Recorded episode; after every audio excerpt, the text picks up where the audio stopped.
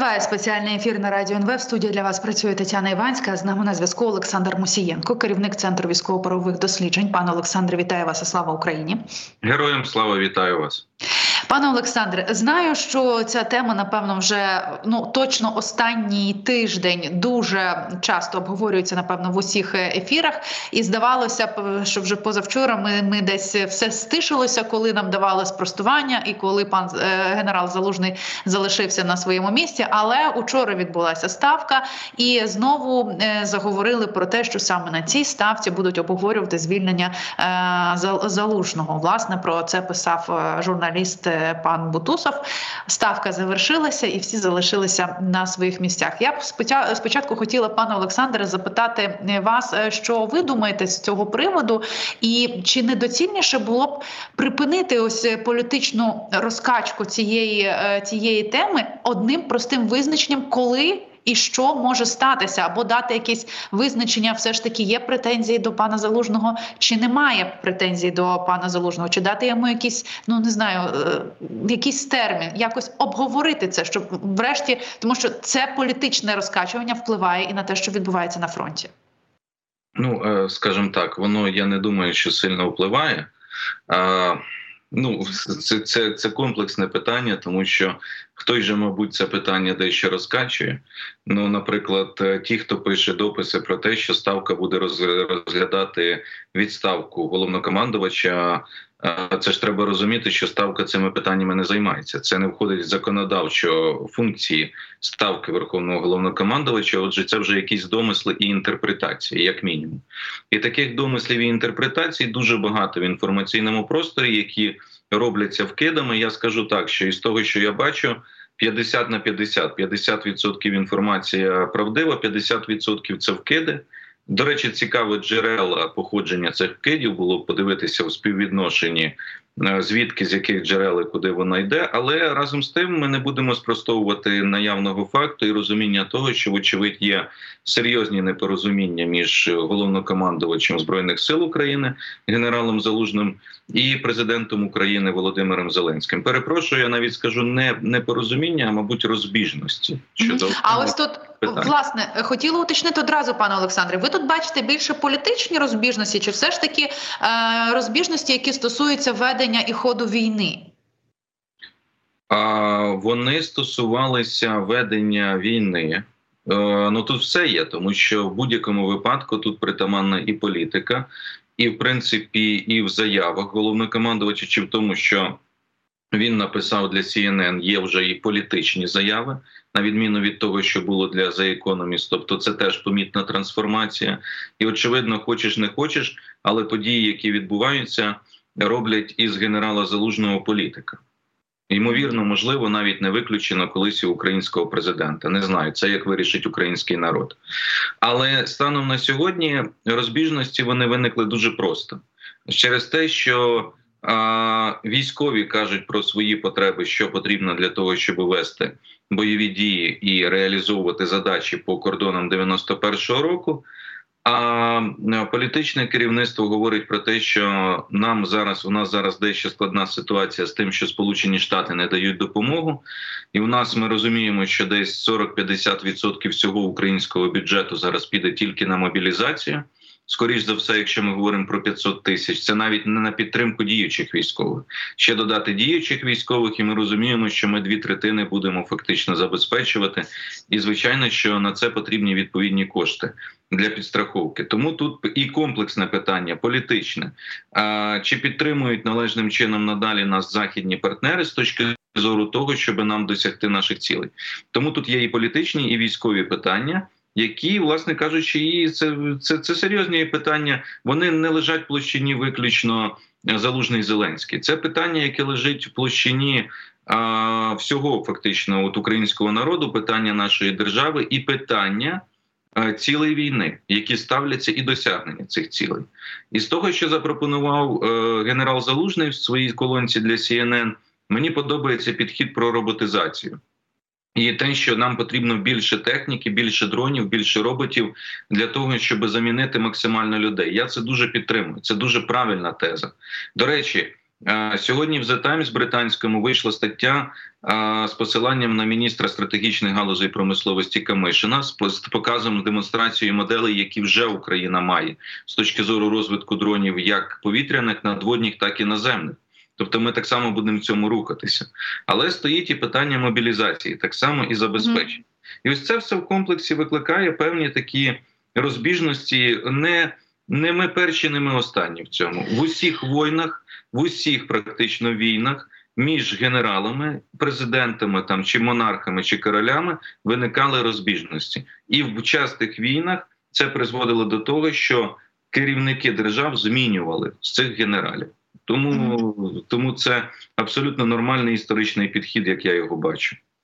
Ну але ви ж розумієте, що коли б е, це не сталося, все рівно саме в цей момент будуть питання на часі чи не на часі. А власне ще до ось цих розбіжностей питання мобілізації не, один неодноразово його піднімав і е, президент Зеленський на своїй прес-конференції він говорив про мобілізацію, про те, що мовляв е, генерал Залужний потребує е, 500 тисяч військових. Натомість навіть у своїй колонці пан Залужний про ось таку кількість військових не згадує і не згадує в принципі про мобілізацію. Але так чи інакше, рано чи пізно вона буде Ні, він потрібна. він згадує, він згадує про Ну але він не говорить так, не говорить про кожну про, про конкретну цу суму, і він каже, так як зараз є, ми так зараз якось і маємо воювати. Але рано чи пізно питання мобілізації треба буде підняти, і треба буде поставити його руба. І причому питання і мобілізації, і питання демобілізації. Чи е, може ось. Коли піднімуть це питання, тоді е, знімуть пана залужного. Можливо, якось так це відбудеться, тому що ну це ясно, що не популярний крок.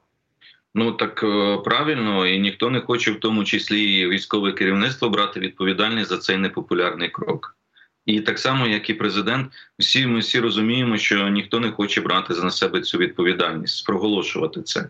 Однак, е, єдине, що я хочу зазначити, що все ж таки саме генерал Залужний виходив на брифінг і говорив відповідно щодо питань мобілізації. Так він ну чи не єдиний, хто на це зважився. Це теж момент важливий. Але а, що я маю зазначити? Що в цьому матеріалі, розширеному особливо на сайті Збройних сил України, є пункт, який відверто критикує державні інституції за неспроможність провести мобілізацію.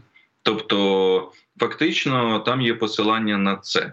І ми знаємо, що генерал Залужний критикував відкрито публічно мобілізацію, яка зараз проходить, і те, як вона проходить. Тобто він говорив про те, що е, на в одному зі своїх коментарів про те, що треба повернути все було як зараз, і немає людей, які були звільнені, тобто військові, керівників ТЦК. Тому це питання, яке є на сьогоднішній день, воно дуже комплексне. З одного боку, воно стосується того, що е, потрібні люди. Ну, все ж таки, бачите, тобто, попри дрони, попри роботизовані системи, потрібні люди. Виявляється, що це теж важливий момент. Другий момент, про який варто зазначити, це те, що е, це ж питання, взагалі, чого ми хочемо досягти, і питання наявності цих людей, тобто питання застосування.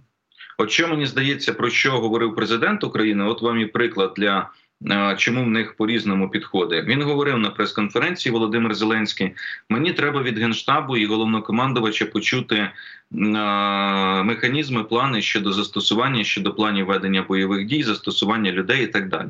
Вочевидь, там були якісь проблеми з точки зору там задумом застосування військ і так далі. І я так розумію, поясненням застосування поточних сил. Ну от, власне кажучи, довкола цього, і це дійсно непопулярна тема, тому. Всі говорять про те, що це потрібно, і потрібно провести демобілізацію, і потрібно мобілізувати людей, і потрібно запровадити жорсткішу відповідальність за ухилення. Але ви бачите, що зараз знову ж таки є друга редакція закону. Вона, на мій погляд, дещо краще ніж попередня. Я скажу відверто. Вона усунула певні норми, які ну відверто були фактично там порушенням конституції. Зараз, наприклад, треба, щоб обмежити права, звернутися в суд. Я вважаю це цивілізовано. Тобто, це можна обмежувати, але через суд. І там з'явились певні норми там про кабінет військовозобов'язаного, про підготовку 2-3 місяці. Тобто кращі норми, він став кращій редакції. Але ж ви чуєте зараз, скільки вже є зауважень, і його доля так само поки що невідома. Натомість залишається та мобілізація, як вона триває, от станом на зараз, вона ж продовжується в відповідності до того законодавства, яке є станом на зараз. І відповідно в- в- виникає ще більше е, запитання у, суспільства стосовно того, як же ж це все має відбуватися, і, є обурення з тим, як це відбувається зараз. Власне, давайте зараз поговоримо про що говорили на ставці. Обговорювалося е, п'ять основних е, пунктів. Президент зазначив, що. Е, Ну, пе- перший пункт стосувався перше питання та стосувалося виробництва українських дронів. І ми бачимо, як вони працюють, і бачимо, куди вони стали долітати. Е, Він зазначив е, президент України, що цього року понад 90% дронів на фронті нашого виробництва. І власне подякував і волонтерам, і компаніям, які їх виробляють. Друге питання стосувалося виробництва та імпорту снарядів. І тут, за словами президента, ми і збільшуємо контракти, і прискорюємо виробництво. Е, Чи е, відомо, пане Олександре, на що ми зараз більше робимо ставку? Все ж таки на вироблення власних снарядів, е, чи на, на очікування снарядів від партнерів і на закупівлю за кордоном? От на чому тут краще би було зосередитися? Чи тут має, мають бути рівно, рівноцінні? І на те, і на те, тому що ми самі не спроможні зараз забезпечити всі ті потреби, які є у нас, наприклад, по снарядах. Все ж таки, треба розуміти, що об'єми дуже великі. І, звичайно, мені б хотілося, щоб Україна могла виробляти по 3-4 мільйони снарядів на рік. А, ну, на сьогоднішній день це поки що нереально. Тобто для цього потрібен час. Робота по збільшенню виробництва снарядів вона ведеться. Той, той звіт, який подавав Мінстратегпром і Укроборонпром на завершення 23-го року, він в цифрах це продемонстрував.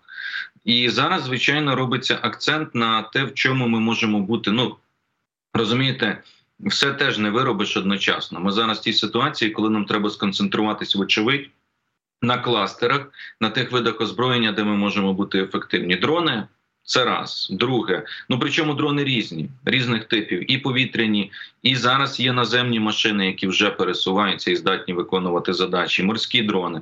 Ми можемо бути ефективні. Ми побачили, що так це працює. Тут працюємо. Снаряди, міни це просто те, що необхідно.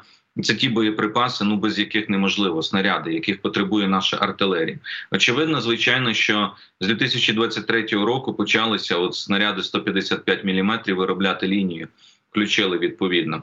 Наступне це бронетехніка. Теж є над чим працювати і працює. Ну і системи радіоелектронної боротьби, все, що стосується радарів, спостереження і так далі. І, і це і це ще не все. Це все розвивається і прогресує, але все рівно нам на сьогоднішній день ще без заходу ми не можемо себе забезпечити в повній мірі для конфлікту такої інтенсивності. Як е, ну ви бачите, Росія себе не може забезпечити самостійно, яка на складах залишила набагато більше озброєнь накопиченого інших типів різних радянського і так далі, яка давала їм можливість ці запаси тримати. Зараз вони звертаються до північної Кореї, і у нас треба визнати цих запасів було менше. По перше, в силу певних причин. А по-друге, те, що все ж таки ворог наносив удари по нашим певним об'єктам оборонної галузі ще від початку повномасштабного вторгнення, але зараз багато чого все одно відроджується і працює. Тому захід нам важливий все одно. Ми без заходу нам зараз було б дуже важко. Це правда. Давайте підемо е, ще по іншим е, питанням ставки, які обговорювалися. Третє питання це було питання на фронті, звичайно, на ключових зараз напрямках, і е, піднімав піднімалося окремо питання Авдіївки, де особливо складно. Ми знаємо, що Авдіївський напрямок вже не перший, не, не перший місяць там просто ведуться м'ясні штурми Росією, і бачимо, як Путін. Про, про згадує про ось цей напрямок так само. Е, Що, е, що вам відомо на, на, на цей момент? Можливо, вам щось відомо щодо Авдіївки? Е, Чи чи є у нас там якісь успіхи, чи можливо буде якась зміна тактики? Ну, справа в тому, що до наших успіхів на цьому етапі там бойових дій відніс те, що попри численні масовані атаки ворога, нашим силам вдалося стабілізувати ситуацію. Тобто немає успіху просування от за цей тиждень. Практично не фіксується. Хоча ворог пробує з різних е, напрямків, от вони пробують знову ж таки відновлювати тиск і е, активні штурмові дії на Коксохім Авдіївський, так само. Тобто там було, ну скажімо так, вони проводили спроби, потім відходили. Тепер знову повторюють. Тому вони тиснуть, але я б до наших успіхів відніс те, що нам дається триматися зараз, попри важкість і складність цих умов, дається відбивати численні атаки ворога. Ну але попри те, е, треба сказати, що Авдіївка буде залишатися одним із ключових напрямків, як і Куп'янський напрямок для ведення наступальних дій російськими військами в найближчій там осяжній перспективі, як мінімум місяць, півтора-два. Це поки вони не видихнуться тими силами, які вони зараз підготували для ведення цієї наступальної зимової кампанії. От доти вони будуть пробувати. Тобто, чітко я думаю, поставлена мета у ворога захопити Авдіївку. Спробувати це зробити до президентських виборів, але ж це президентські вибори в Росії це не догма. Якщо їм не вийде це зробити, тоді вони все одно будуть продовжувати. Ну то поки їм там буде вистачати сил, е, ресурсів і засобів. Пане Олександре, я читала одну із версій військових експертів е, про те, що чому так важлива Авдіївка Путіну, тому що він перед виборами хоче показати, що от він щось зробив саме для Донбасу, той який 8 років обстрілювали і бомбили, що він от таким чином намагається, нібито відсунути подалі лінію фронту від Донбасу, і це він може перед виборами при, припіднести як свою перемогу. Ви погоджуєтеся з цією думкою? Чому ні? Чи може це бути це так, чи все ж таки йому от буде важливо просто взяти Авдіївку повністю? Може бути, ну може бути, звичайно, це буде піднято на прапор. Вони ж Мар'їнку підняли на прапор, зробили з цього теж постановку, коли ж його сидів, доповідав Путіну. Пам'ятаєте?